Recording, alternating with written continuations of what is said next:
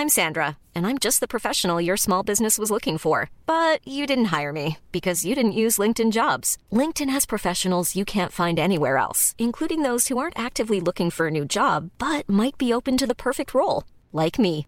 In a given month, over 70% of LinkedIn users don't visit other leading job sites. So if you're not looking on LinkedIn, you'll miss out on great candidates like Sandra. Start hiring professionals like a professional. Post your free job on linkedin.com/people today. Dit is de Saar-podcast van Saar Magazine. Nou, welkom weer bij de Saar-podcast. Mijn naam is Milou Delen en ik eh, presenteer de komende week de podcast. Ja. Heel erg leuk. En vandaag is schrijver Maddie Stolk te gast. En haar boek Soeda Laat Maar, een Indische familiegeschiedenis, verscheen vorige maand. Prachtig boek. Dankjewel. Nog gefeliciteerd. Dank je. Hoe gaat het met je? Heel goed. Oh. Onwerkelijk een beetje allemaal. Want dit boek wilde ik al, ik denk 30 jaar schrijven. En nu is het er. Ja. En nu dan? Hoe, hoe dan nu verder? Dus nu zit ik in dit soort dingen. Podcasts, interviews. Ja. En ik, het, het verbaasde me al dat de meeste schrijvers zijn observeerders vanaf de zijlijn. Want dan kun je dingen analyseren, constateren en vervolgens opschrijven.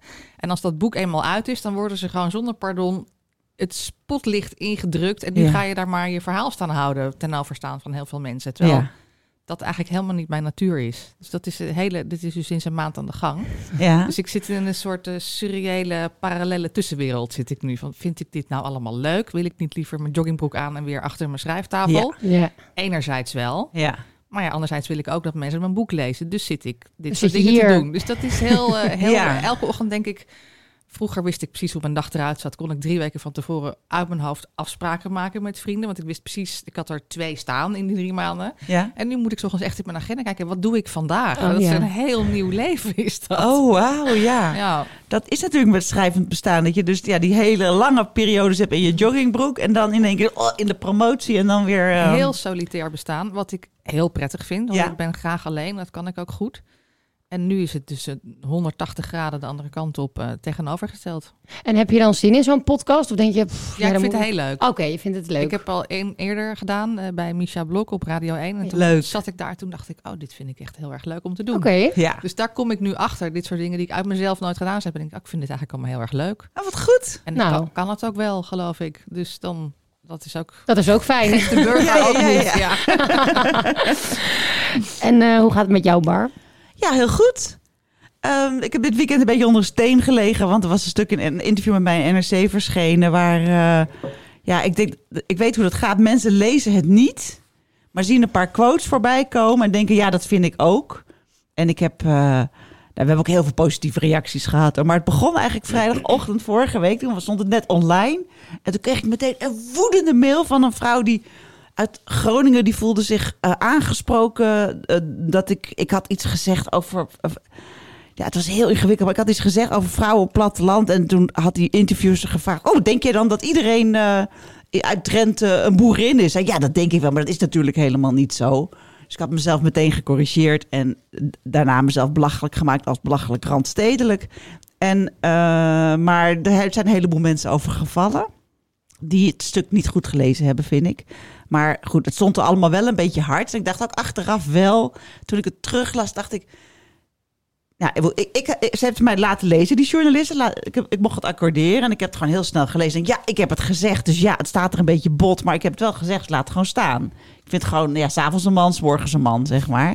En... ehm, maar toen ben ik dus nog weer, even toch weer terug gaan lezen. En waarom zijn al die mensen nou zo boos? En dacht ik, ja, het is wel heel grappig dat zij me wel heel erg wilde framen. Ook ze had dus één kritiekpuntje op mij, die journalist. En dat was dat ik randstedelijk ben. En toen dacht ik, ja, is dat nou eigenlijk het meest interessante eh, wat er te vertellen valt over een vrouw van 50, ik, die een platform opricht om vrouwen van 50 eh, te stimuleren om meer van hun leven te maken dan ze nu doen, bijvoorbeeld. Toen dacht ik, nou, volgens mij eh, waren er interessantere invalshoeken. Maar goed, het is gegaan zoals het gegaan is. En we hebben dus één opzegging gehad. Want ik dacht dus die vrijdagochtend... Oh, god, weet je, daar gaan we. en zo heb ik het niet bedoeld. Ik heb die vrouw nog een mail teruggestuurd. Maar probeer het alsjeblieft nog een keertje opnieuw te lezen. Met een andere bril op. Maar daar heb ik nooit meer iets op gehoord. En het was ook van, we- wonen in Groningen, maar we zijn ook universitair opgeleid. Dan Denk je, daar twijfel ik natuurlijk helemaal niet aan dat er mensen in Groningen worden die universiteit. Jij hebt in Groningen gestudeerd, Milou. jij ik bedoel, ook. I know, jij ook, ja. Dus het is één groot misverstand. En, eh, en ik had het een beetje bot gezet. En het is een beetje gezegd. En het is een beetje bot opgeschreven. Dus Had je het achteraf, eh, als je het nu opnieuw, had je het achteraf anders geformuleerd? Of had je het precies hetzelfde gezegd? ja, ik ben gewoon een flap uit. En weet je, de, de strekking op een gegeven moment van het stuk is ook van ja, wij krijgen als kritiek dat we randstedelijk zijn. En dat vind ik dus geen kritiek. Dan denk ik, ja, als je dat niet fijn vindt, dan ga je lekker naar een andere podcast luisteren. Of je maakt er zelf eentje. En toen had ik dus een slip of de tong over een boerin uit Assen. Ja, dat, is natuurlijk, dat, staat, dat staat natuurlijk niet heel elegant op papier zo. Nee. Dus, eh, maar ja, ik ben een flap uit. Ik zou het zomaar weer kunnen zeggen. En dan kan je dus heel lullig gaan doen tegen die journalist. Van ik wil dat het eruit gaat en blablabla. Maar ik dacht, ja, nee, ik heb het gezegd. Zo ben ik. Dus laat maar staan. Nou, Ja, ik denk dat ik de volgende keer weer hetzelfde zou gaan. nou ja, Ja. ik zou het altijd naar Femke hebben gestuurd. Ja, Lees jij even mee. En Femke, die gaat er dan, die zegt, laat mij maar. En die gaat er dan dus wel vol in. Maar ik dacht, ja, ik denk dan gewoon, ja, ik heb het gezegd. Dus zal wel. En heb je het met Femke erover gehad? Of? nee, ik heb er niet gesproken nog. Nee, we hebben echt gewoon geen contact op het moment. Omdat ik, ik, nou, ik laat het gewoon van haar komen. Ehm, want ik denk als ik, ja, dan, dan gaat haar hoofd weer overuren maken. En ik vind het ook wel lastig, want ik denk ook, ik voel me de hele tijd schuldig, niks laat horen aan haar. Maar ik denk dat het de afspraak is. Maar zo heel erg hebben we het ook niet uitgesproken. Dus ik krijg af en toe wel een cc'tje, mailtje, ze werkt een heel klein beetje. En dan zeg ik, oh, dankjewel, maar ik ga niet altijd vragen hoe gaat het. Dus ik, Zodat maar- ze geen druk voelt. ja, Wat misschien het Hmm. allerbelangrijkste is Precies. voor haar. Ja, maar het voelt wel heel raar. Ik voel me ook steeds schuldig. Ik denk, ik moet toch eigenlijk geïnteresseerde zijn? Moet ik bloemen sturen? Moet ik bonbons sturen? Moet ik... Maar kan je niet gewoon- aan haar vragen wat ze fijn vindt? Ja. Of ben Ja. je bang dat dat alweer druk geeft? Nee, ik denk dat ik dat wel ga doen. We hebben nu weer een week radiostilte gehad. En eh, dat ik het even gewoon kort opschrijf. Maar dan wil ik zelf ook iets beter mijn gedachten geordend hebben. Mm. Maar ik ga niet in zo'n shitstorm van NRC met, met Femke contact opnemen. En zij heeft ook Nee. met mij geen contact opgenomen. Dus ik weet ook niet of ze het echt weet. Of het er ontgaat. Haar man werkt daar ook. Die weet dat. Maar ik weet ook niet hoe dat daar dan thuis aan toe gaat, zeg maar. Of hij dat dan zegt. Of, eh, denk dat er echt heel veel bij haar weggehouden wordt Ik op het denk dat moment. je, wereldje, dat je je wereldje zelf heel klein houdt. Ja. Ik ken haar niet in de situatie niet, maar ik ken wel mensen die in zo'n situatie hebben gezeten. Ja. En Dat het, het fijnst is om je wereld heel klein te houden en alleen maar de ophaalbrug neer te laten voor fijne dingen. Ja, precies. Ja, dus ik dacht ook, ik ga hier, haar hier echt totaal niet mee Nee, dat, lastigvallen. ik denk dat dat een verstandige keuze is. Ja. Ja. En ik had twee vriendinnen die zeiden, als je nou nu weer zoiets hebt, doe het even langs ons. dus ik kreeg ook het hele weekend van die appjes. eh nou, wat een superleuk interview. Ik vond het echt wel meevallen hoor, weet je wel. Dus dan weet je al, er is al een soort van tendens omheen. Ja. En eh, nou ja, weet je, ehm, eh, na deze podcast is iedereen het weer vergeten. ja, laten we dat hopen. Nou, dan gaan we heel even naar de sponsor en dan gaan we beginnen.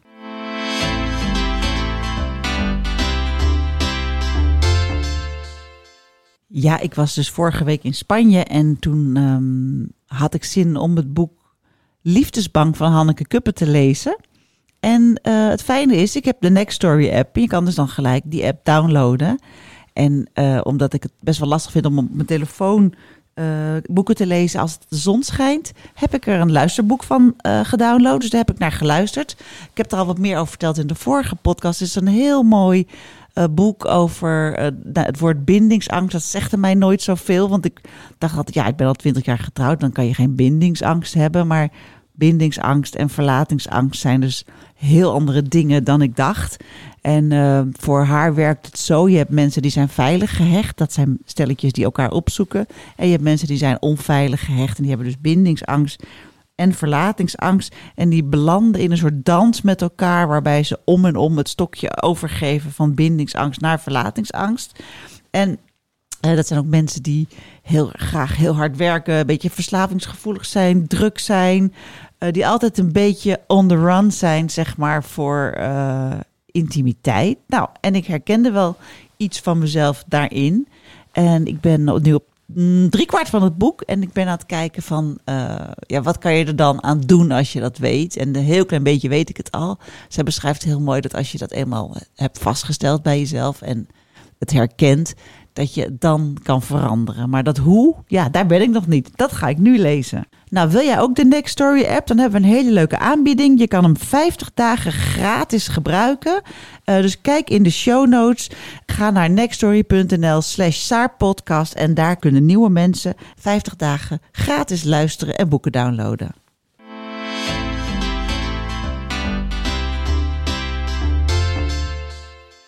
Je was naar Parijs, hè, Maddy? Ja. Met je dochter. Ja, die werd 15. Oh, wat Oh, leuk. Gefeliciteerd. Dankjewel. Hoe was het?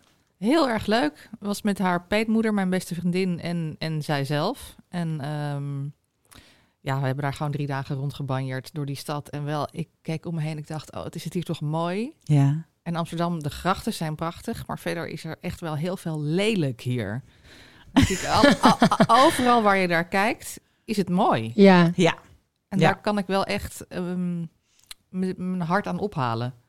En Ja. ook weer heel lang opteren. Ik ben wel echt heel erg gevoelig voor schoonheid. En Ja. dus ook voor lelijkheid, want daar word ik heel depressief van.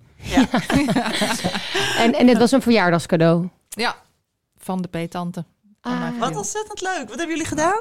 Ja, voornamelijk door de stad gelopen. Ja, door, ja. Naar het Brodijn Museum, door de Tuilerieën. We zaten eerst in een... Nou, dat is wel grappig. We zaten eerst in een hotel. dat had ze eh, geadviseerd gekregen door een vriend. En we kwamen daar binnen. En zij ging als eerste naar binnen. En ze sprong bijna achteruit. En ze zei, oh nee.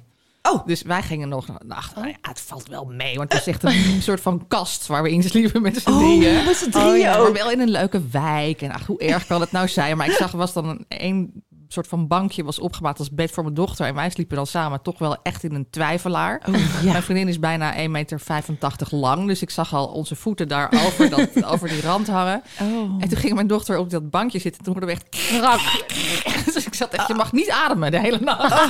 Dus toen wij geen ogen Ja, dicht. anders wordt drie nachten doorhalen. Oh, nee, en toen? Nou ja, toen hebben we onze koffers neergezet, zijn we meteen gaan eten. En toen zat zij al de hele tijd heel driftig op de telefoon. En met een steeds roder wordend hoofd.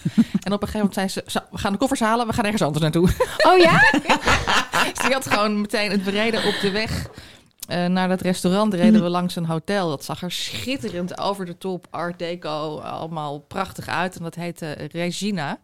Toen zei ze, oh, zo'n hotel. En zei ik, ja, dat betekent koningin. En in Ibiza, na mijn hersenbloeding, noemden ze me op de eerste hulp, al- of op de intensive care noemden ze me al La Reina. Oh. Kon- Want ik had allerlei, ik wilde dingen anders. Ah. Dus dat, dat, die, die verpleegsters daar, die noemden mij Larijna. Want Larijna wilde weer eens wat. Die wilde een extra deken of die had dorst of whatever. Oh, dus toen werd Larijna gezegd, nou, in dat hotel horen wij thuis.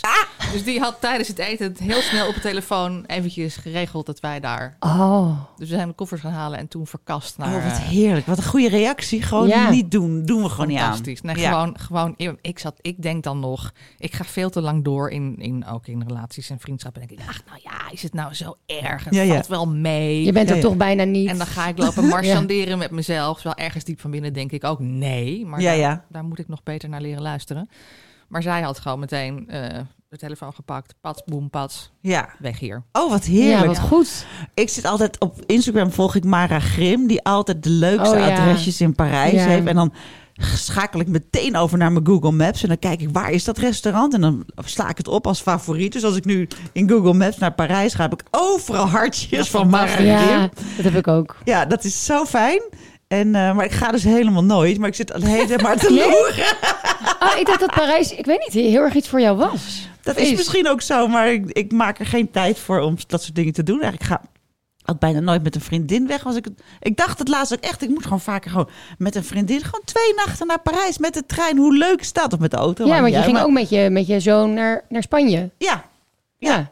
Dus dat je ook naar Parijs. of- ja, maar dan voor de kinderen doe ik het dan wel, die dingen. Maar dat ik dan wegga bij mijn gezin alleen, terwijl iedereen zich prima redt en oud genoeg is inmiddels. Dat zit nog helemaal niet in mijn systeem. Ja, oh ja, Nee. wat grappig. Heb ik heel veel zin om met een vriendin naar Parijs te gaan. Daar knap je enorm van op. Rond kerst, oud en nieuw is daar ook zo leuk. En, ehm, ja. oh, Wat Ja. ga ik doen? Ja, ik ga, ik ga ook ik ga ieder jaar naar Parijs. Op een bepaald tijdstip ook? Van het Nee, jaar? oh, maakt, niet, maakt me niet uit. Nee. Nee. ik was er dit jaar in de zomer, vorig jaar in de winter. Nee, Ja. nou, ik vind het eigenlijk altijd mooi. Ik heb ook Nou. wat jij hebt, dat je daar rondloopt en echt denkt... Die schoonheid. Ja, zo mooi is het. Ja. Nou, Ja, echt een heerlijke stad. Heb je Emily in Paris ook gezien? Ja, maar dat vond ik dan weer best wel verschrikkelijk. Ja, Ik vond het Jullie ook? heel leuk. Nee, ik- Over die influencer in Parijs, die serie. Ja, ja, ja. Ik vond het Ja. begin wel heel leuk. Vond, wat ik vond zo leuk dat je dan dat hele knappe jonge meisje hebt. En dat je dan die oudere vrouw, die hele mooie actrice van 60, die alleen maar rookt en witte wijn drinkt. Dat die. Amerikaanse daar helemaal niks van begrijpt. Dat vond ik gewoon een heel leuk gegeven. Voor de rest kon, het- kon het me niet echt bekoren. Maar- Er was heel veel kritiek op de serie dat het stereotypering was van, Ja. van Is Parijs. het ook? Ja, Heel is het erg. ook, ja. Ja. Totaal. Ja. Maar ik vond het wel heel lekker of zo. Ga lekker roken en drinken en blijf lekker slank. Dat vond ik eh, niet eten. Ik vond het gewoon heel grappig. Je mag in Parijs ook, of in Frankrijk, niet, eh, officieel niet achter je werkbureau lunchen, hè? Oh. Dat staat officieel in de wet. Dat Oh, gebeurt ja? natuurlijk wel. Wat goed. Ja. Ja, Wat goed. om daar een moment van te maken. Dus die Franse lunchcultuur. Ja, ja, precies. Heerlijk. Met een Ja. fles wijn en dan terug en weer aan het werk. Maar dat, dan? dat, snap ik dan? ook niet. Nee, dat snap ben ik je toch helemaal suf? Ik ben een hele slechte daydrinker. Ja. Ik val echt om Ja, ik daarna. Ja. Nee. Nee, Ik kan heel goed drinken, maar echt, het moet, het moet na Niet vijf uur beginnen. Ja. Echt waar. Anders ben ik echt helemaal dood. Maar hoe die mensen dat doen? Nee, dat snap ik ook niet. Nee. En als we het reten, als we het een cijfer geven, Maddy, wat zou je Parijs dan geven? Van 1 tot 10. Hmm, moeilijk. Ehm, ik denk een acht. Mooi. Ja. Ja. Waarom? Nou ja, er is natuurlijk ook veel viezigheid en armoe. En er liggen daar Ja. gewoon mensen op straat te slapen. En iedereen loopt daar dan in Ja. zijn designerkleding met een grote boog omheen. Ja. Dat gebeurt in Amsterdam ook. Maar in een andere stad valt je dat meer op. En het is daar ook wel meer Dus aanwezig, heel vind veel ik. zwervers. Ja. Ja, en je hebt natuurlijk de banlieue. En je hebt Precies. daar, daar is heel veel groezelige viezigheid die wij natuurlijk niet gezien hebben. Maar je voelt ergens, Mm. daaronder voel je wel dat het er wel zit. Ja, Ja. Daarom een acht. Ja. duidelijk. Ik heb altijd, als ik dan kijk naar dat kaartje, naar die hartjes van Mara Grimsy, dan voel ik, dan voel ik een 10, een 100. En, en, dan, dan, en dan als ik er dan echt ben, dan heb ik weer het verkeerde restaurant geboekt. En dan kan ik die ene weer niet vinden. En dan loop ik weer vloekend en tierend er doorheen. En denk, waar zijn mijn mooie schoenen? Waarom kan ik niet op hakken lopen door de stad? Maar dus ik geef het ook een 8. Ik geef het ook een 8. Ik sluit me aan bij wat jij ook zegt. Nou, Ja, ja. Vorig jaar, eh vorige zomer, schreef je een stuk voor Saar, hè? Ja. En we hebben een fragment uitgekozen. Dat ga ik even voorlezen. oh jee. Oh jee. ik stond mijn toilettas in te pakken in de badkamer. En opeens leek het alsof er een elastiekje werd afgeschoten binnen in mijn hoofd. Met mijn tandenborstel nog in mijn hand keek ik mezelf aan in de spiegel en zei hardop: Dit is niet goed. Ik had een massieve hersenbloeding gehad. De tien dagen die ik doorbracht op de intensive care op Ibiza leken wel tien jaar. Het was er ijskoud. Ik kon me niet bewegen en in die tijd scheerde ik nog een paar keer langs het randje van de dood. Ik weet niet precies waar ik verkeerde gedurende die dagen, maar het was ergens tussen hemel en aarde. Wat ik wel weet, het was daar glorieus. Op een gegeven moment in die comateuze toestand zweefde ik op een klein planeetje, zoals in Le Petit Prince, door het heelal en plotseling kwam het dak van de hemel met grote zwarte spikes erop op me af. Ik ging wijdbeens op dat kleine planeetje staan, met mijn armen in mijn zij en zei: Kom dan, kom maar op. Vervolgens trokken die zwarte spikes zich terug. Aha, dacht ik, zo werkt dat. Er was geen enkele angst daar, nul. Alleen een diepe, diepe vrede. Alles was daar liefde.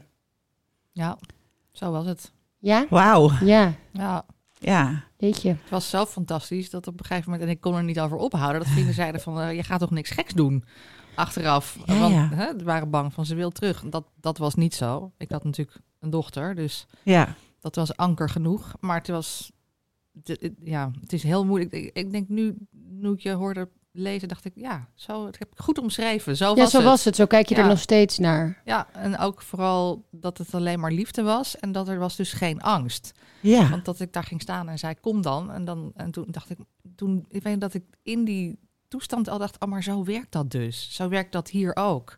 Je moet niet bang zijn. Ja, ja. Heb je Je dat ook meegenomen in je leven? Nou ja, ik heb nu mijn boek geschreven, wat ik al Ja. jaren wilde. Dus dat, daar heb ik wel zeker wat overwonnen. Ja. Eh, en ik probeer daarna te leven. Maar ja, zo werkt het natuurlijk niet. Want Nee. iedere dag komen er weer van allerlei dingen. En dan reageer je toch net anders dan je zou willen. Maar ik denk wel dat het... Het is, het is, het is, het is niet een lineair iets, hè, eh, Ja. eh, genezen of helen. Het is een soort opwaartse spiraal. Dus je komt telkens dezelfde dingen tegen. En dan reageer je toch net anders of minder reactief. Maar je hebt een hele zware hersenbloeding gehad op Ibiza een paar jaar geleden. Ja. Ja, Eh, Vertel, hoe, hoe, is dat gaan, hoe, hoe verliep dat? Ja, je ging naar Ibiza, naar een... ik ging daarheen omdat ik heel veel stress had en ik wilde even weg van alles. En Ja. toen belde ik die vriend van mij die daar woonde. hele goede vriend. En die zei, oh, ik heb ook zo- hartstikke, hartstikke druk. Zei je, ik kan niet voor je zorgen. Toen zei ik, oh, maak je geen zorgen. Je zult niet merken dat ik er ben. Ja, Twee dagen jeetje. later kwam de ambulance met gierende banden daar voor de deur. Ja, die arme jongen heeft vervolgens natuurlijk twee maanden lang voor me moeten zorgen. Want ik kon helemaal niks meer. Jezus. Maar, ehm, ja, Je hebt twee maanden in het ziekenhuis gelegen famous daar. last words. Nee, eh, eh, twee, tien dagen op de intensive care. En toen nog twee weken op de gewone afdeling of zoiets. En toen nog eens een keer anderhalve maand bij hem in huis. Want ik mocht niet vliegen. Oh, tuurlijk. Dat was allemaal, ik had hele lange, durige, hoge bloeddruk gehad. Wat ik niet wist. Familiair. Juist. had niemand mij verteld. Dus eh, al mijn eh, vaten waren heel poreus. Maar je, je, je keek in de spiegel, er, je hoorde iets knappen. Het voelde, het, voelde als tak. Ja, een elastiekje zo. En je dacht, dit is niet goed. En wat heb je toen gedaan? Helemaal niks. Ik heb mijn toilettas verder ingepakt en mijn koffertje verder. Want ik zou verhuizen naar, naar een andere vriendin die daar woont. Om hem niet eh, te Ja. Maar ik kreeg een ontzettende hoofdpijn. Dus ik ging in mijn bed liggen. En het interessante is, zijn, zijn vriend die is danser bij een soort Cirque du Soleil. En die moet natuurlijk altijd door de pijn heen. Dus die had hele zware pijnstillers. Dus die zei, hier heb je een pil en dan voel je helemaal niks meer. En toen Ja. ergens intuïtief wist ik, die pil moet ik niet nemen. Want ik zou de dag daarna naar huis vliegen. Dus als ik die pil had geslikt, dan was ik waarschijnlijk gewoon doorgelopen en vervolgens in het vliegtuig gestapt. En daar was ik niet levend uitgekomen. Jezus. Want dan was je hoofd Door ontploft. de druk en dan gaat het nog harder stromen en dan zit je in de lucht. Dus voordat Ja. je dan, dan, ja, dat was niet goed afgelopen. Wauw. Dus ik heb die pil niet geslikt. En hij kwam af en toe van, waarom, waarom slik je die pil niet? Je hebt zo'n pijn. Ik ben daar gewoon in dat bed gaan liggen. En toen, de volgende dag, kwam er echt alleen nog maar onzin uit me. En toen hebben zij de ambulance gebeld. Van, ja, die gaat echt iets niet goed. Wauw. Want in eerste instantie dachten ze, ja, ik had natuurlijk wel vaker hoofdpijn. En dachten, ja, ze heeft weer zo'n hele erge hoofdpijnaanval. En dat zal morgen wel over zijn.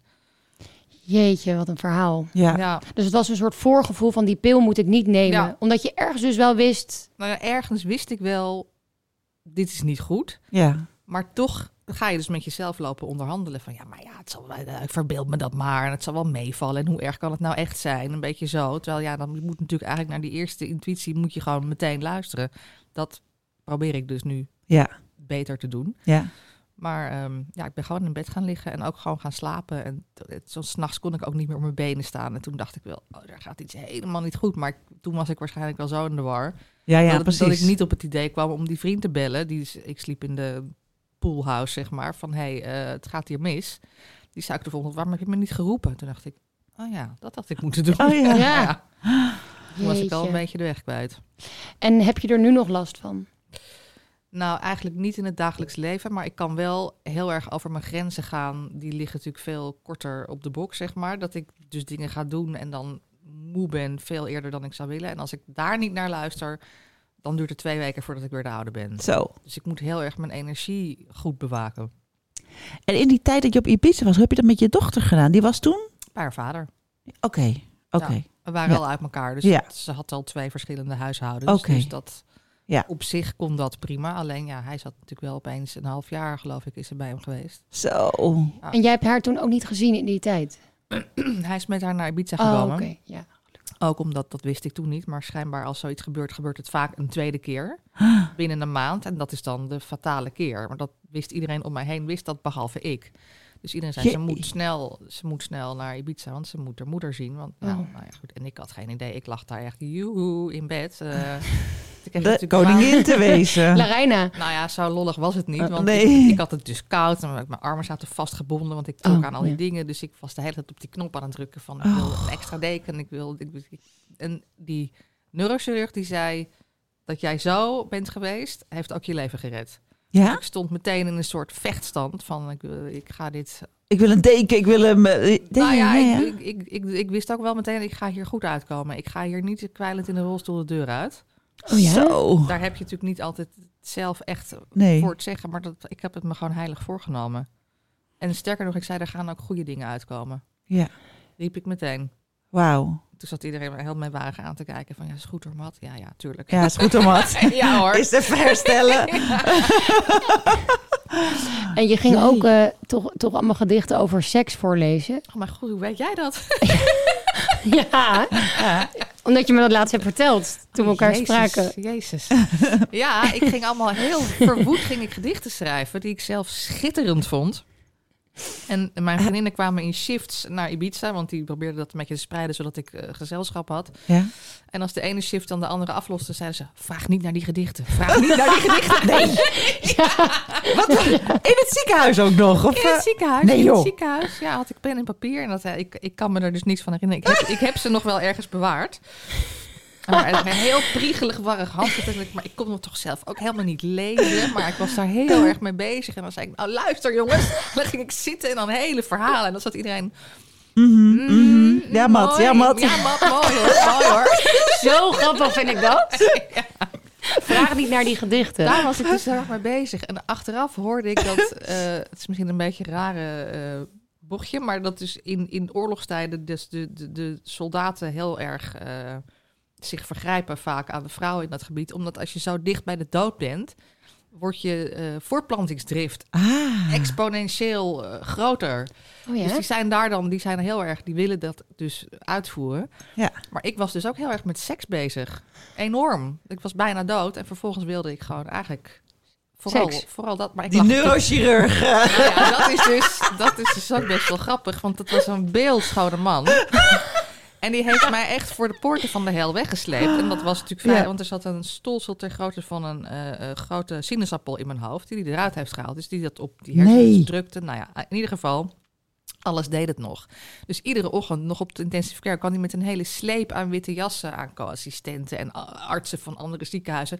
En dan moest ik allemaal kunstjes voor hem doen. Dus dit aanraken en zo kijken en mijn armen omhoog en alles bewegen van kijk, dit kan ze allemaal nog. Ja. Dan zaten zij op zo'n zo'n status te kijken en dan naar mij van wauw, nou dat heb je goed gedaan. Maar ik dacht, hij komt hier ook voor mij. Dus ik zat dan helemaal, en mijn hele hoofd zat in het verband en er kwamen 16 draden. Ik had geen idee hoe ik eruit zag, maar ik Oh, dacht, dat- nee. Ik leid een beetje aan een body dysmorphia. Dat ik altijd denk dat ik er veel beter uitzie dan als ik dan in de spiegel kijk. Is het altijd een bittere teleurstelling. Maar Oh. Oh van ja? mezelf denk ik van, nou, dat is heel wat. Achteraf zag ik foto's, dacht ik, oh, die man moet echt gedacht hebben. Maar dan kwam hij binnen en dan zat ik echt, hello. En dan Oh, vergat je dat hele verband. Ik die helemaal niet eens door dat er een verband en nou ja, allemaal eh, drains en Ja. draden waar viezigheid uitkwam. Maar het zag er niet uit. En op een gegeven moment kreeg zo'n zo'n zo'n IC-verpleegkundige, die kreeg medelijden of met hem of met mij, dat weet ik niet. En die zei, you do realize he's playing for the other team, right? Dus zat ik, waarom begint ze nou over voetbal? Maar hij was dus gay. Maar dat had ik helemaal niet gedacht. Dus dat, die vrouw dacht, ik zal ze even van elkaar verlossen. Dus ik zag echt, echt voetbal? Je nou over voetbal? Other team, wat? Jeetje. Oh, Ja. Unbelievable. Ja. Pas twee dagen later dacht ik, oh, Oh, ze oh, bedoelde hij dit. komt hier echt alleen maar aan zijn artsen, andere artsen laten zien hoe goed hij me... Jammer, Ah. jammer, jammer, jammer. Ja. My god. Ja. ja, en je zei net, ehm, het heeft me ook eh, eh, afgezien van dat, dat je ook vaker je grenzen moet bewaken. Maar het heeft, me- heeft je ook veel gebracht.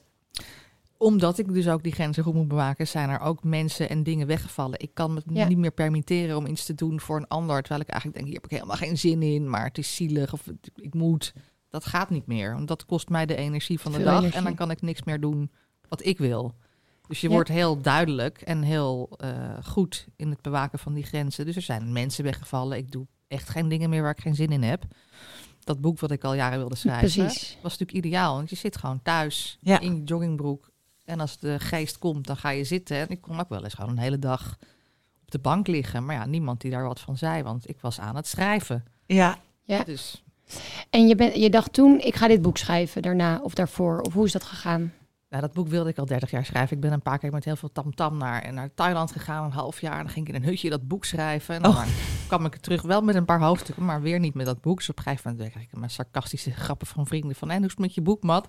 dacht ik, kut, dat had ik nooit zo, met zoveel Oh. misbaar moeten aankondigen de hele tijd. Maar ja, wist ik veel. Maar even voor de duidelijkheid, het is niet een boek over je hersenbloeding, Nee, maar oh een boek god, over nee. je familiegeschiedenis. Mijn Indische familie, Ja. ja. ja, Vertel. Ehm, nou, ik heb een hele eh, rare jeugd gehad. En als klein kind dacht ik al, oh, hier, hier ga ik een boek over schrijven. Want ik Ja. wist ook al heel vroeg dat ik wilde schrijven. Dat heb ik ook altijd gedaan, maar dan voor tijdschriften. Ja. Dus daar heb ik wel mijn eh, eh, beroep van gemaakt. Ja.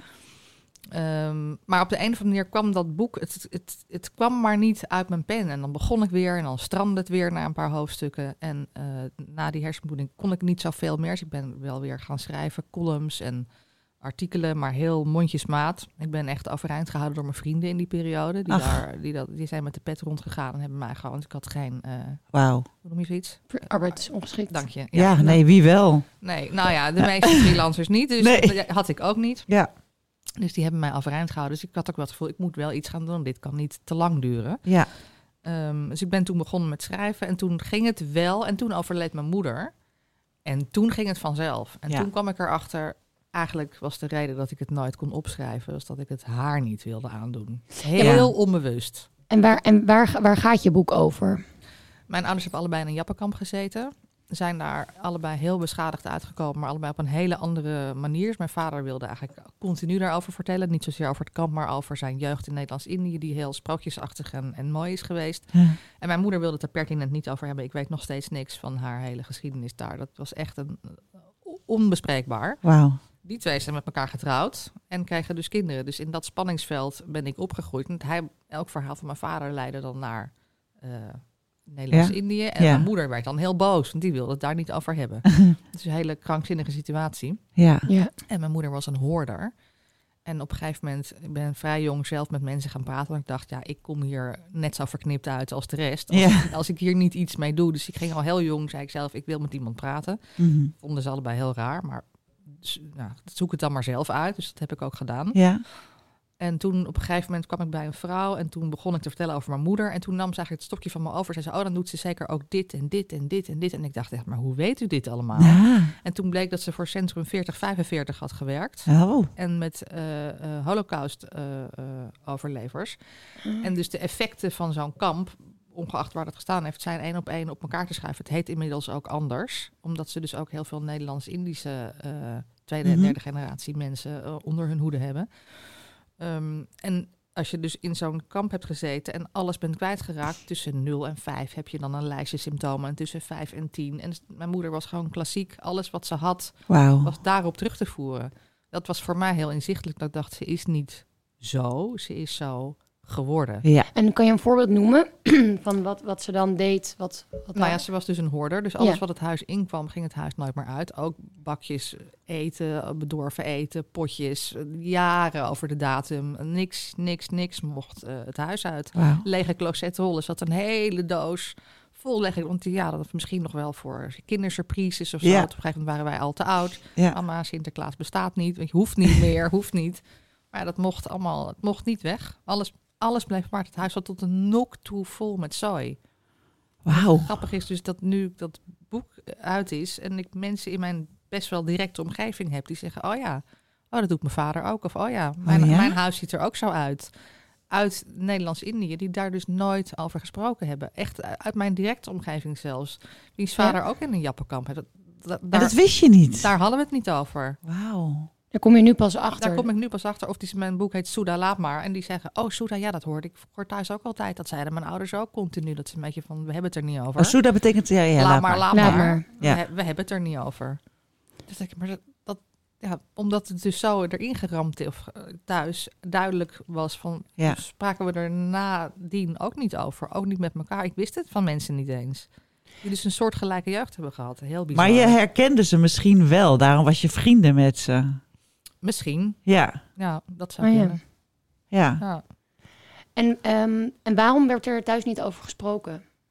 Over wat er was gebeurd, over het, over Nou ja, het Jappenkamp-trauma. Dat Indisch zwijgen is dus een, een, een vrij mysterieus, maar vrij algemeen bekend gegeven in de Indische gemeenschap. Mhm. Het is denk ik ook deels willen beschermen. Maar het komt ook omdat zij kwamen naar Nederland. Dus ze moesten op een gegeven moment allemaal dat land uit. Ehm, en hier was natuurlijk ook net eh, de Tweede Wereldoorlog afgelopen. Ja. En toen was het, bij jullie scheen de zon. En bij jullie groeiden de bananen aan de bomen. En wij hadden het koud en we hadden Honger, winter. Dus ja. wij hadden het veel erger, dus jullie moeten je mond houden. En jullie komen hier ook nog eens een keer indringen en onze voorzieningen wegnemen. En wat Ja. allemaal niet waar was. Maar ja. dus die zijn getraumatiseerd hier gekomen. En nog eens een keer getraumatiseerd door hoe ze hier geland zijn. En Ja. dat, dat is allemaal naar binnen geslagen. Dus het is een combinatie van een aantal factoren, waaronder dit en ja, ook de kinderen niet willen belasten. ja. En op een gegeven moment wordt het ook een soort houvast van we hebben het er niet over. Dus als ik erover probeerde te praten, werd mijn moeder ook heel eh, defensief en boos. Ja. Wauw, hoe oud was ze toen ze naar Nederland kwam? Hoe waren ze? Mijn moeder 18, maar daar ben ik pas achter gekomen, eh, ik denk eh, twee maanden geleden. Toen werd het Oud-Indisch paspoortarchief vrijgegeven. Dus van alle Nederlanders en Indische mensen die naar Nederland opnieuw een paspoort aan moesten vragen. Dat hebben ze vrijgegeven. Dus op die kaart kon ik zien hoe oud ze was. Wauw. Wow. Ja, maar dat wist ik dus ook niet. Ik wist niet of ze tien was of Ja. 18. Nee, en, geen en, idee. en vroeg jij daar vroeger wel eens naar? Ja, als kind niet. Want toen wist want ze zei natuurlijk al dat mijn vader riep ze alleen maar hou op, hou op. Daar tegen dus dan ging ik niet daar zelf nog eens een schrift Nee. bovenop doen. En toen ik ouder was wel, toen ik het huis uit was. En op een gegeven moment werd ze echt een beetje koekoek. Want ze was aan het dementeren. En toen dacht ik, nou, dit is mijn kans. Ja. Maar hoe, al had ze de allerslechtste dag en liep ze als een klein meisje te raaskallen. Zodra ik daarvoor begon, was het Maddie Wauw. Ja. Ja. Maar kan je vader dan niet ook vertellen wat hij over je moeder wist? Of wist hij het ook niet? Want ze hadden elkaar in Nederland leren kennen? Dat is een goede vraag, maar dat heb ik nooit aan hem gevraagd. Ja, ja. Omdat ik zelfs via de band wist, daar moet ik niet over Ja, beginnen. ja. Verboden terrein, echt. Ja, verboden terrein. Ze was jong, het was een mooi meisje. Dus nou ja, goed. Ik kan het alleen maar invullen, maar ik denk dat het heel eh, niet fraai is geweest. Ja. En ze hebben elkaar in Nederland leren kennen. Ze hebben elkaar in Nederland leren Ja, kennen. ja. Mijn vader was huisarts en mijn moeder die had geelzucht. En eh, die lag knaloranje in bed bij haar moeder. En mijn oma, die had dus, die kookte Indisch. Dus die had, het rook daar naar, voor mijn vader naar vroeger naar Ja. thuis. Dus die kwam binnen en die zat echt... Die zat alleen maar met mijn oma in de keuken. Mijn moeder lag daar knaloranje in dat bed. Op een gegeven moment... Seksgedichten te schrijven. En op een gegeven moment eh, trok dat weg. En toen dacht hij, oh, dat zag ik ook wel gezellig. Hij was niet van het andere Maar de liefde ging eh, team. via de maag. Ja. En de neus, de geur. Wat Ja. grappig, ja. Ja. Wat mooi. En, en, en wat voor impact heeft het op, op jouw eh, leven gehad, en misschien nog steeds, dat er zo weinig of niet over werd gepraat? Dat vind ik moeilijk te duiden. Ik denk dat je zelf ook niet gaat praten over dingen die je eigenlijk Ja. dwars zitten Mm. of pijn doen. Of ik ben heel goed om in mijn eentje zelf eh, dingen te dragen en het dan ook helemaal te analyseren. En pas als Ja. ik erover uit ben en niet meer boos of verdrietig, het bij diegene neer te leggen met wie ik dat ding had. En die zegt dan, oh, oh, oh, oh, weet van niks. Ja.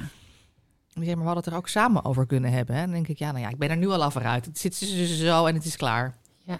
Dus je gaat heel erg in je eentje lopen worstelen en dingen niet uitspreken. Wat natuurlijk ook heel funest kan zijn voor eh, relaties. We hebben het vorige week gehad over het boek van Hanna Kuppens, Liefdesbang. Ja. Over hechtingstijlen. Zeg jij dat iets? ja.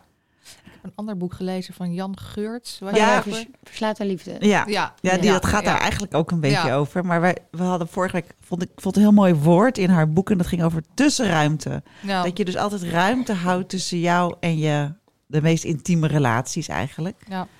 Herkenbaar. Ja, ja, ja. ja dat, dat, want er gaat, je gaat dingen in je hoofd zitten oplossen. En als er dan Ja. geen probleem meer is, dan los je het op. Milou zei dat ze dat helemaal niet herkent. Ik, ja, gewoon. Nee. Dan ben je veilig gehecht. Ja, Precies. ja. Ja. ja, dat ben ik. Ja. Ja. Ja.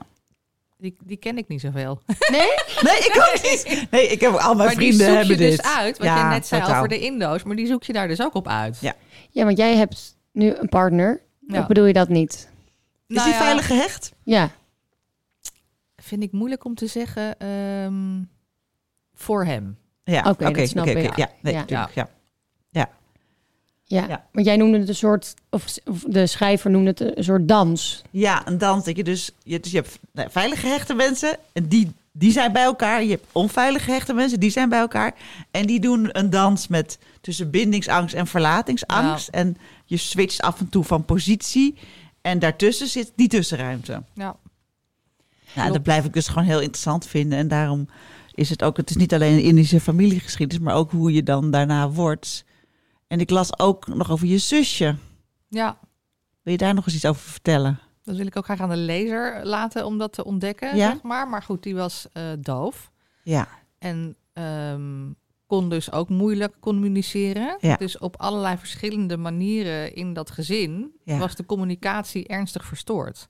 En eigenlijk was Ja. zij, het eh, hield zich het minst aan die conventies. Dus die, die ging overal met een gestrekt been in en dwars doorheen. ja, En hoorde dan niet letterlijk en figuurlijk wat voor eh, desastreuze gevolgen dat soms had. ja. Maar het was een hele rare cocktail van zwijgen en dingen veronderstellen dat dat bekend was. En heel, heel ingewikkeld. Nou, ik heb er een heel boek aan gewijd. Dus Ja. ja. ja, en het gaat eigenlijk ook voornamelijk over de effecten van wat jij net ook zei, over de effecten van dit gedrag en zo'n kampverleden op de tweede en de derde generatie. Ja. Ja, en hoe komt het dat jij er wel over bent gaan praten?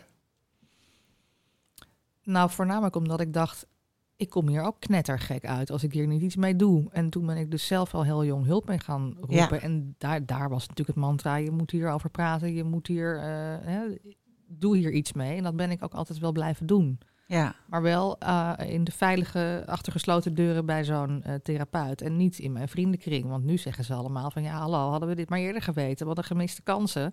Ja. Ben je eenzaam geweest en waarom wisten we dit niet? En ik kon heel goed zelf mezelf overschreeuwen vroeger. Dus ik was altijd heel veel, heel veel lawaai. En als ik binnenkwam, dan viel er al een schilderij van de muur. En dan kon ik daar een grap over maken Ja. en dan overschreeuwen.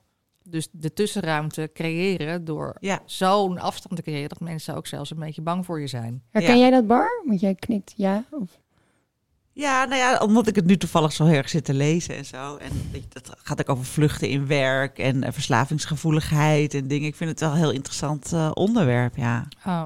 Ja. En ben je ook, want je zegt ehm, eh, eenzaamheid, noemde je net, dat, dat, dat vriend dat zei, dat ben je eenzaam geweest? Heb je het ook zo ervaren als, als eenzaamheid?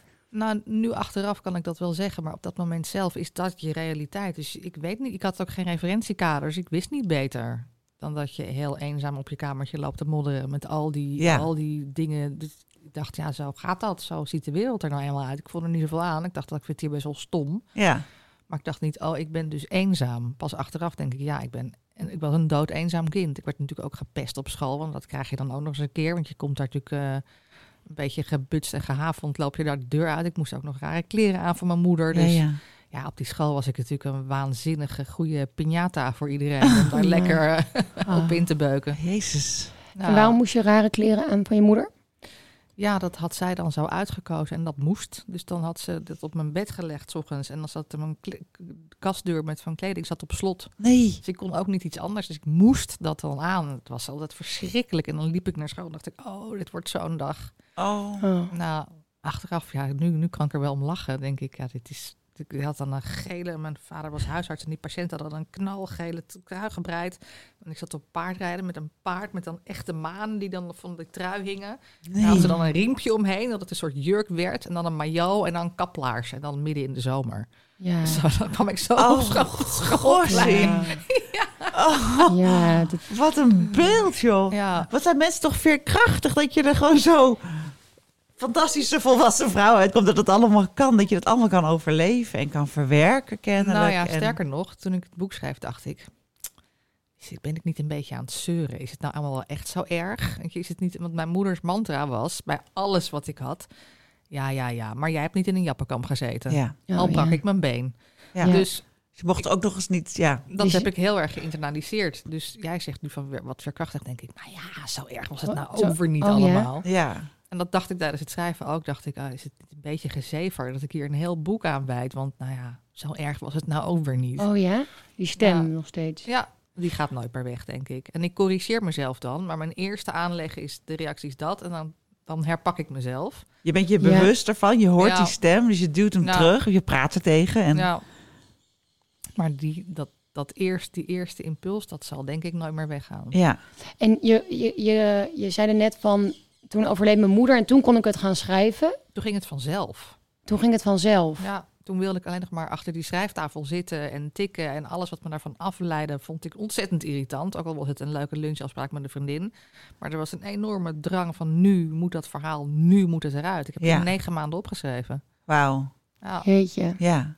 Ja. Want je had in feite ook eerder kunnen beginnen. Ze was al lang dementeren. Het had er, maar goed, je, voelde je pas vrij toen ze er echt niet meer was. Nou, er zaten een paar hele valse vriendinnen die dan ook grappen gingen maken als ze een oude telefoon had. En dan moest ze per se een smartphone. Dat ging dan natuurlijk helemaal mis. En ik zat dan weer met de broek. En ik dacht, die gaan naast haar op de bank zitten. En die gaan haar dat boek van kaf tot kaf zitten Oh, voorlezen. Oh ja? Ja, ik dacht, dat kan niet. Nee. Hoe dementerend het ook is, het kan niet. Nee. En was je, was je verdrietig toen ze overleed? Goeie vraag. Ehm, ja en nee. Ja, het, raakt aan iets heel primairs. Je moeder gaat dood. Mhm. Maar ik zorgde ook al twaalf jaar, denk ik, voor haar eh, op allerlei mogelijke manieren. ik deed haar administratie, ik zorgde voor dat huis. En daar, voor alles werd ze heel boos. Ja, Dus jeetje. mijn dochter zei op een gegeven moment, zonder sarcastisch te zijn, die zat dat allemaal zo te bekijken. En zei ze, heb ik later ook zoveel werk aan jou? Larijna, ja hoor. ik wil een dekentje. Oh. Ja. Ja. en dat is denk ik toch wel. Ik denk twee eh, volledige werkdagen in de week eh, die nu weggevallen zijn Jemig. aan eh, zorg en, en, en, en toestanden. Want ze bestelden dan van alles en dan moest ik dat weer terugsturen. En dat vonden mensen dan weer niet goed. Of ze hadden het bij haar in de binnenweg in Heemstede, een dorp waar die valse vriendinnen wonen. Waar je dan, bent eh, opgegroeid, Waar toch? ik ben Ja. opgegroeid, ja, tegen Heug en Meug. En dan had ze een bakje, weet ik veel, salmsalade. En dan had ze voor 4 euro. En dan hadden, hadden ze per ongeluk 400 euro eh, ingetoetst. Ja, dat rekenden ze dan gewoon af. En dan moest ik daar in die, sal- in die slager en enorme tennis gaan lopen schoppen. Oh nee. Oh. Zo ging dat. Je zegt per ongeluk, denk je, wat, bedoel Maar je? ja, ik denk als je s'avonds de kassa opmaakt, dat je toch ook wel denkt van, Ja. hey, hey, goh. Ja, Dat wat gek. Of je ziet het terwijl het gebeurt. Ja, Nou, ik kan dat natuurlijk nooit, ik kan Nee. dat ook niet nu zeggen, Checken, maar ja. ik vond het vreemd. ja, Ja. Ja. snap ik. En jouw vader is dus flink voor je moeder overleden. Ja, Ja. 15 jaar geleden, ja, ja, Een stuk eerder. Dus en toen heb ik het stokje van hem overgenomen. Dat Ja. was min of meer impliciet, zoals alles impliciet Ja. eh, werd gecommuniceerd. Vanzelfsprekend, ja. En hoe ging dat dan toen jij een half jaar dat niet kon doen? Eh, Ja, goede vraag. Ja. nou ja, dat, ik heb heel veel dingen had ik op automatisch staan. Dus dat, dat de, Ja, dat ja. de hypotheek werd gewoon afgeschreven en het gas en licht, eh, alle de lampen bleven branden. Ja. Dat ging allemaal eh, vanzelf. En eh, vriendinnen van mij zijn ook naar haar toe gegaan Och, om jee. daar ook boodschapjes te doen. En Mm. Ja. hebben daar een oogje in het zeil gehouden. En die wist natuurlijk ook wel hoe de vork in de steel zat. Ja. Ja.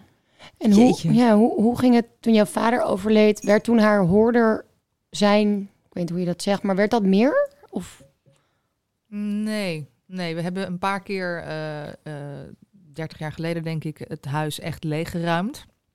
Met vriendinnen van haar. En terwijl we dat deden, wist ik al van, oh, dit gaat een drama worden. Toen was ze op vakantie, geloof ik, of zoiets dergelijks. En toen heeft ze, en die vriendinnen dachten, nou, doen we een leuk nieuw zonnescherm. En we maken het schoon en nieuwe gordijnen. En die Oh. dachten van, nou, dat vindt ze fantastisch als ze terugkwam, komt. Ja, en die heeft die vriendinnen waren per direct vriendin af. En Wauw. tegen mij heeft ze denk ik twee maanden niet gesproken, wat ik heel Jeetje. lekker rustig vond. Ja. En tegen me, ja, ze kon er natuurlijk niet omheen dat ze op een gegeven moment wel met iemand moest communiceren. Mijn vader was ook heel boos, maar ze was echt razend. Want we hadden dus allemaal dingen weggegooid. Ja. Die we niet eens echt hadden weggegooid. We hadden het ook nog opgeslagen. Oh, wow. oh, ja. Voor als er echt, oh jeetje. En hebben we het toen weer teruggehaald, omdat ze zo boos was. Ja. Ja. Nou, het was echt, eh, het was heel erg. En het- we hebben dus dat drie keer gedaan. En dat werd dus wel steeds minder. Want ze, wat heel erg haar triggerde waren kranten. Dus zelfs toen ze al eh had macula-degeneratie, dus ze kon helemaal niet meer lezen. Toen had ze op straat een of andere knakker. Die had er daar met een gratis pen en een gratis kladblok gelijk, gelijk een soort drieklapper met de Heemsteedse Courant, Haarlems Dagblad. Oh. En het parool had hij er achter elkaar in één ding aangesmeerd nee. voor twee jaar. Oh nee. Ja, en die Oh. kranten waren vooral heel erg. Want daar lagen overal enorme stapels van. Dat vond ik dus heel brandgevaarlijk. Dus toen op een gegeven Oh, moment ja. alle tijdschriften en kranten had afgezegd. En ook gezegd van je mag nooit meer. Zoiets doen. Toen werd het wel minder. Het enige waren, was het eten. Ja, daar kon ik natuurlijk niet, was ik niet altijd op tijd bij. Nee. Ja. Dat, Ongelooflijk. eh, eten weggooien was on, dat was on, dat, nou, dat doe je niet. Dat haalden ze echt weer terug het Oh, ja. huis in eh, uit de prullenbak. Ken, ken, ken jij mensen die hoorder zijn? Of- Nee. Nee. Nee. Ik ben zelfs zo van anti-hoorder. Ik gooi alles weg. Ik, vroeger over de, kind- het speelgoed van de kinderen gooide ik dan s'avonds gewoon weg. Dacht ik, nou, dat is nou wel mooi geweest. En dan ging mijn man s'avonds al het speelgoed Oh, weer ja? uit zijn- En dan weer terugleggen. Zo van, nou, dat vinden ze nog hartstikke leuk. Dacht ik, alles moet altijd weg bij mij. Waar komt dat vandaan? Ja, weet ik niet. Overzicht, rust, eh, niet te veel troep. Chaos in je En, hoofd. eh, chaos in mijn hoofd, denk ik. En Oh. dan moet het, ja, alles opgeruimd. Oh ja. Ja. En, jou, en, oh ja. En, en bij jou, hoe is het bij jou nu? Hoe zit jouw huis? eh? Ik ben heel lang heb ik in een soort Spartaanse witte kluis gelegen. Oh ja. Vond ik echt heerlijk. Er stond een tafel, zes stoelen en een bank. ja. En een plant. En die ging om de zoveel tijd natuurlijk dood, want daar Ja. was ik helemaal niet goed in. Maar Ja. nou, en, dan, en verder niks. Geen spulletjes, geen, geen, geen beeldjes, dingetjes. Daar kon ik niet tegen. En Nee. nu inmiddels staat er wel veel meer in mijn huis. Het is nog niet echt helemaal... eh, maar wel, ik heb nu wel foto's staan en eh, kleinere plantjes en dingetjes. Maar dat is jarenlang heb ik echt in een soort witte cel geleefd. En dat vond ik fantastisch. Oh, Ah, ja. grappig. Geen troep. Ja. Ja. En je woont daar eh, met je dochter, van Ja. 15, Ja. eh, die jarig was. En hoe was het om, om eh, zelf moeder te worden? Ja. Heel eh, lang heb ik dat uitgesteld, omdat ik bang was. Ik dacht, stel je voor dat ik toch net zo word als zij. Dat, je, dat er Ja. opeens een soort switch omgaat en dat ik toch blijk dat ik net zo ben als zij. Dus dat heb ik heel lang voor me uitgeschoven. En dat was gelukkig niet zo. En ik ben toen heel lang bezig geweest met... ik wil dan vooral de moeder zijn die ik zelf zo graag had willen hebben. Ja. Tot ik op een gegeven moment dacht... maar wat voor moeder wil zij eigenlijk? Dus dat ben ik toen aan haar gaan vragen van... ehm, ik doe dit allemaal zo omdat ik dat zelf zo graag gewild had vroeger. Ja. Maar vind jij dat ook wel fijn? En wil jij liever die dingen anders? Nou, en dan mocht ze vertellen wat ze dan graag anders had zou willen zien... of wat ik te veel of te weinig doe. En dan ja. ben ik best de moeder die zij wil hebben. Dus dat, Wat goed. ja. Kan je iets vertellen van wat je anders moest doen? Ze zei, ik zou wel vaker willen horen dat je trots op me bent. Oké. Ja. Ja, daar Oké. dus Nou, dat is een tip voor alle moeders, denk ik. Dat denk ik ook. Dat denk ik ook. Ja, Ik zijn er niet heel veel moeders die juist de hele tijd zeggen tegen hun kind dat ze zo trots zijn? Ik weet niet, want ik ben geen moeder, hè? Maar... Ehm, ik denk wel meteen, oh ja, dat moet ik vaker zeggen. Oh ja? Ja. Oh ja. En ben jij het vaker gaan zeggen? Ja, ja. En ik, het gekke is, want wat jij zegt, alle moeders zijn natuurlijk trots op hun kinderen. Tenminste, dat denk ik. Maar Ja. hebben het daar dan met vriendinnen over. Of knappen uit elkaar van trots in stilte. Maar je zegt dat niet zo snel. Nee. Ehm, Nee. Dus dat vond ik wel een hele goede van haar. Dat ben ik ook vaker gaan doen. En ik probeer regelmatig nog in te checken bij haar van... eh, gaat het allemaal nog goed? Wat vind je vervelend? Wat vind je leuk? Ja. Wat wil je anders? Ja. Ja. En zijn er dingen waarin je wel op je, op je moeder lijkt? Dat je het gevoel hebt, dat doe ik hetzelfde bij mijn dochter als... Ehm, nou ja, ik heb ook wel een beetje die neiging dat het als het dan niet heel erg is, dat ik denk, wow, valt, wel- nou, valt wel mee hoor. En dan wil ik best een beetje mee huilen. Maar In ik het jappenkamp was het pas erg. Ja. Dat je dat jezelf ineens hoort zeggen. Ja. ja, en dat heeft, heb ik ook wel weer een beetje doorgegeven aan haar. Op een gegeven moment was ze nog heel klein. Ze waren op zo'n speeldingetje met zo'n rubberen mat ligt er dan onder Ja. al die speeldingen. En toen viel er een vriendinnetje viel uit een zo'n, weet ik veel, Speeltoestel. Ja. En die begon te piepen. En toen zei, ik- was het dus echt een turf hoog. Keek ze op, zij zei, nou, niet zo'n drama hoor. Toen dacht ik wel, oeh, ja, die Oh. komt eh, rechtstreeks bij mij vandaan. Ja. Oh ja, ja, ja, ja. Oh. ja. Ja. En nog even met je hoofd. Is alles, is je bloeddruk naar beneden? Is dat, is het, ben je risicovrij? Hoe, hoe zit dat nu? Hoe werkt dat? Je bent nooit helemaal risicovrij Nee. meer, denk ik. Want er, zit, er zitten gaten in mijn hoofd. Er zijn boorgaten gemaakt. Dat, dat, dat, ze hebben dus een enorm gat gezaagd. Dat hebben ze niet teruggezet. Daar kwam ik pas in Nederland achter. Toen heb ik hier, moest ik ook nog zelf om een MRI en dingen vragen. Want ze zeiden, nou ja, het is toch goed? Ik dacht, nou ja, het is toch goed? Ik heb geen idee wat ze gedaan hebben. Want in Spanje vertellen ze dus niks aan je. Helemaal niets. Ik, Oh. ik ging dan iedere keer dus Larijna dan zelf vragen om hoe zit dit en hoe zit dat. En dan Ja. een paar vrienden die zijn arts, dus je moet dit en dit en dit vragen. En dan zaten ze me aan te kijken van, nou, dat Hoezo we, wil je dat weten? dat gaan we jou helemaal niet vertellen. Dus Ja. toen dacht ik, nou, dan vraag ik het wel in Nederland. Dus ik vraag de spullen op. Moest ik zelf met die foto's en dat dossier naar... En dat wat dan besloten was. Dus dan mochten zij dan alleen in inloggen. Ja. Ze zeiden, oh, nou dat is wel gek. Want ze hebben dat hele stuk niet teruggezet. Ik Een zat stuk schedel. Maar ja, Oh, st- ja. Kan je dat ook voelen? Ja, dat is heel zacht. Elke keer bij de kapper zeg ik, moet ik heel, heel hysterisch. Pas op, pas op. Pas op. Met die kam, pas op. Er zit, dus- Oh. het is natuurlijk heel dik, die huid. Maar Holy. er zit gewoon wel een groot gat. En een boorgat is niet helemaal netjes dichtgegroeid. Dus er zitten allemaal gaten. Dus het is een soort watermeloen. Als, of tenminste, als, er, als ik er verkeerd tegenaan stoot, dan klapt hij zo open. eh, als een Fabergé-ei eh, breekt dat dan. Dan klapt hij zo Ja. open. Ja, dat zeiden ze in Spanje. Je moet heel erg oppassen, want als je de verkeerde, op de verkeerde manier er tegenaan stoot... Maar Holy ik, shit. ik zou dan constant bang zijn van dat je even struikelt. Of, ehm, nou, dat ben ik helemaal niet. Omdat je dus weet ook... Nee, Ja. ben je- omdat je... Nee. Nee, ja, maar ja. Jij kan ook struikelen en net verkeerd vallen. D- dat, ja, dat is waar. Alleen, Nou, ja. is het Ik, het enige wat ik echt niet meer doe is fietsen. Maar dat komt mij alleen maar heel goed uit. Want dat vind ik verschrikkelijk stom. En iedereen vond mij dan heel eh, verwend dat ik dan met de Uber kwam. En nu, dan, nu kan ik zeggen, ja, hey. Ja. Ja. Ja, ik heb een aandoening. Ben je hier nu ook met de Uber? Ja. Ja. ja. TCA, want Uber komt niet meer tegenwoordig. Hoe Oh, vaak niet? Oh. Nou ja, die weigeren alle ritjes die ze tekort vinden, toch? En dan... eh, Oh. Oh. Ik neem nooit een Uber. Dus.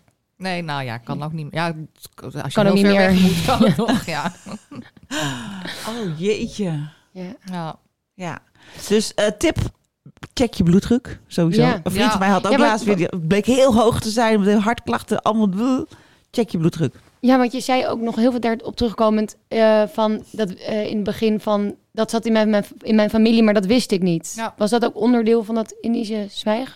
Ja, dit was gewoon stomzinnig zwijgen natuurlijk. Want Ja. eh, er zijn allemaal mensen aan overleden. Dus dat hadden ze mij wel eens mogen vertellen. Van check dat. Ze noemen het de silent killer. Ik had geen flauw idee.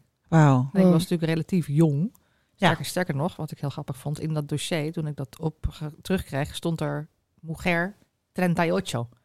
38. Ik was inmiddels, ik was 48 toen ik daar lag. Oh, Mm, Dus ik dacht, ze hebben gewoon al die tijd gedacht dat ik tien jaar jonger ben Ja. dan ik ook nog. jeetje. Oh. Wauw. Ja. Maar ik was dus helemaal, ik was relatief jong voor een hele hoge bloeddruk. Maar dat, je, je, hebt, je weet het niet. Je weet het niet. Nee. Nee. Weet jij het van jezelf? Je bloeddruk? Eh, ja, ik laat het wel eens checken. Maar ik heb altijd Oh, ja? een hele lage. En nu heb ik eindelijk een normale. Want het schijnt in de overgang kan je ook pff, helemaal door het plafond gaan. Dus ik heb het wel eens laten checken. Maar ik heb nu een normale bloeddruk. Dus ik, eh, dat, dat, dat gaat mijn ding denk ik niet worden. Denk ik. Nee. ik heb weer hele andere problemen. Ja. We gaan eh graniolen. Weet je wat dat is, Maddy? Nee? Leg jij het uit, Bar? Ja, dat je... Wij hebben dezelfde Pilateslerares, jij en ik. Katie. Katie. Ah. En eh, nou, die gaan hier op mij dus regelmatig. Want ik denk dat we vriendinnen zijn. Dan gaan we naar allemaal leuke wijnbarretjes. Is allemaal hartstikke leuk. En dan opeens dan zegt ze per ongeluk van... eh, oh, ik vind het zo leuk om oude mensen Pilatesles te geven. en dan denk ik, oh ja. En ik voel me dan een soort van eh, vriendin. Maar dat ben ik dus helemaal niet. Dus dan word je gegraniold. Of dat iemand heel erg u tegen je gaat zeggen. Dat je denkt, hé, hey, leuke jongen, leuke man of zo. En dat hij dan u tegen je gaat Dat zeggen. iemand je op de feiten wijst, bedoel je? Zeker. Qua leeftijd. Dat Zeker. Oké. Heb jij nog een leuke anekdote hierover? Mm, nou, ik, word, ik ga niet al mezelf iedere keer als ik in de spiegel kijk. Ja. maar jij voelt je tenminste heel mooi. Dat is al, je moet gewoon al die spiegels wegdoen. Je bent prachtig. heb- Ja, je bent en je voelt je ja. prachtig. Ik heb dus maar één spiegel in de badkamer alleen. Ja, perfect. Heel met, goed. met heel soft focus licht. Dat, dus, en dan sta ik buiten en dan denk ik, oh wauw, dat heb ik mezelf opgemaakt. Wat ik ook niet heel vaak doe. En dan denk ik, oh ja, dat had ik, ben ik iets te kwistig geweest. met van alles en nog wat. Grappig. Maar ik heb ook Maar- geen full-length mirror, wat mijn dochter dan weer heel stom vindt. Nee, ik kijk niet zo vaak in de spiegel. Nee. Maar eh. kijk je daarom niet in de spiegel? Omdat je dan schrikt van het beeld? Oh nee, maar Oh. waar- waarom zou je heel vaak in de spiegel gaan Oh, kijken? oké. op een Nee, dag? dat is iets Nee. anders. Ja. Ik zie daar het Ja. nut niet helemaal van in. Maar dat iemand mij dus op mijn leeftijd wijst en dat ik denk, ai. Oh, jij hebt dat gedaan. Vertel. Oh ja? Nou, ben ik heel benieuwd. Jij interviewde mij voor de Jan. Ja? En toen eh, zei ik, doe het goed aan je moeder. Want ik heb ooit columns geschreven voor het Parool. Toen jouw moeder daar hoofdredacteur was. En toen zei je van, oh ja, ja, oh ja, ja, jij bent natuurlijk van de leeftijd van mijn moeder. En ik dacht meer, wij schrijven voor bladen. Wij zijn een beetje, wij zitten in hetzelfde kamp. Ja. En toen werd ik in één keer aan de andere kant van de lijn gezet. Bij die he- hele erg leuke moeder. Daar is helemaal niets Ja, Ja. van je moeder. Ja. Maar toen dacht ik, ik ben dus nu iemands moeder. we moeten Ja. stoppen met denken dat... Nou ja. Ja. En, en je hebt dezelfde Pilateslerares die jou dus graniolt, maar doet ze dat dus niet bij jou? Of zijn jullie niet echt... Of is het niet echt- Jawel, jawel. Ja, ik, ik, kan, ik vind haar fantastisch. ja. Ehm, nee, dat heb ik niet. Nee. Nee. Nee, Nee, ja, bij mij dus wel. Ja. En ik had laatst ook wel iemand een NRC-verhaal gelezen. Die zei, ja, wat zo leuk. Zo leuk. Ik dacht, Oh, wat leuk dat je zo leuk vindt. Ik heb het aan mijn moeder gestuurd. Ik denk, oh ja. Ja, Ja, duidelijk, duidelijk. We moeten gewoon alles onder de 40 gewoon niet meer serieus nemen als... Nou, Vriendschap. Vind ik, vind ik niet. Nee, dat vind ik ook helemaal Ik niet. vind juist dat je je vriendschap zo breed mogelijk moet Ja. maken. Ja. Van 10 tot 80. Dat vind ik ook. Ja, Ja. En wel goed dat maar je moet je niet schrikken als we af en toe door de barrière heen breken. nee, maar dat is toch ook niet erg? Nee. Ik eh, toen, toen jij dat zei, dacht ik wel, oh ja, ik zie Wel een wat- beetje wat- wat erg. Dat heb ik natuurlijk, daar heb ik geen seconde over nagedacht. Ik dacht, oh ja, ja, oh ja. Ja. Nou, ik ben het nog nou. op gaan ja. zoeken. Hoe oud is ze dan? Ben ik dan echt, ja, ja, oh ja bijna Ja. wel. Ja. zij komt uit 66. Ja, ik uit 70. Dus ja. Ja, precies. Kijk. Het was een hele terechte, hele begrijpelijke opmerking. Maar in mijn, ja, voor mij is dat de link. in mijn Ja. wereld Ja. was dat even, dacht ik, daar kantelde wat. Ja, Ja, want Ja. je weet het nog wel. ja, ja, Precies. Ja. Nou, Maddie, dank je wel. Ja, Oh, er alweer dankjewel. op? Ja, Het zit er alweer op. al, al bijna een uur. Oh, wauw. Nou, ik vond het heel gezellig. Ja, wij ook. Wil je nog iets kwijt? Eh, niet per se. Nee. Nee. Nee. Ik vond het een heel leuk gesprek. Ik vond het ook heel leuk. Nou, dan gaan we koffie zetten. Lekker. Nou, koffie heerlijk. zetten. Die knippen we eraf.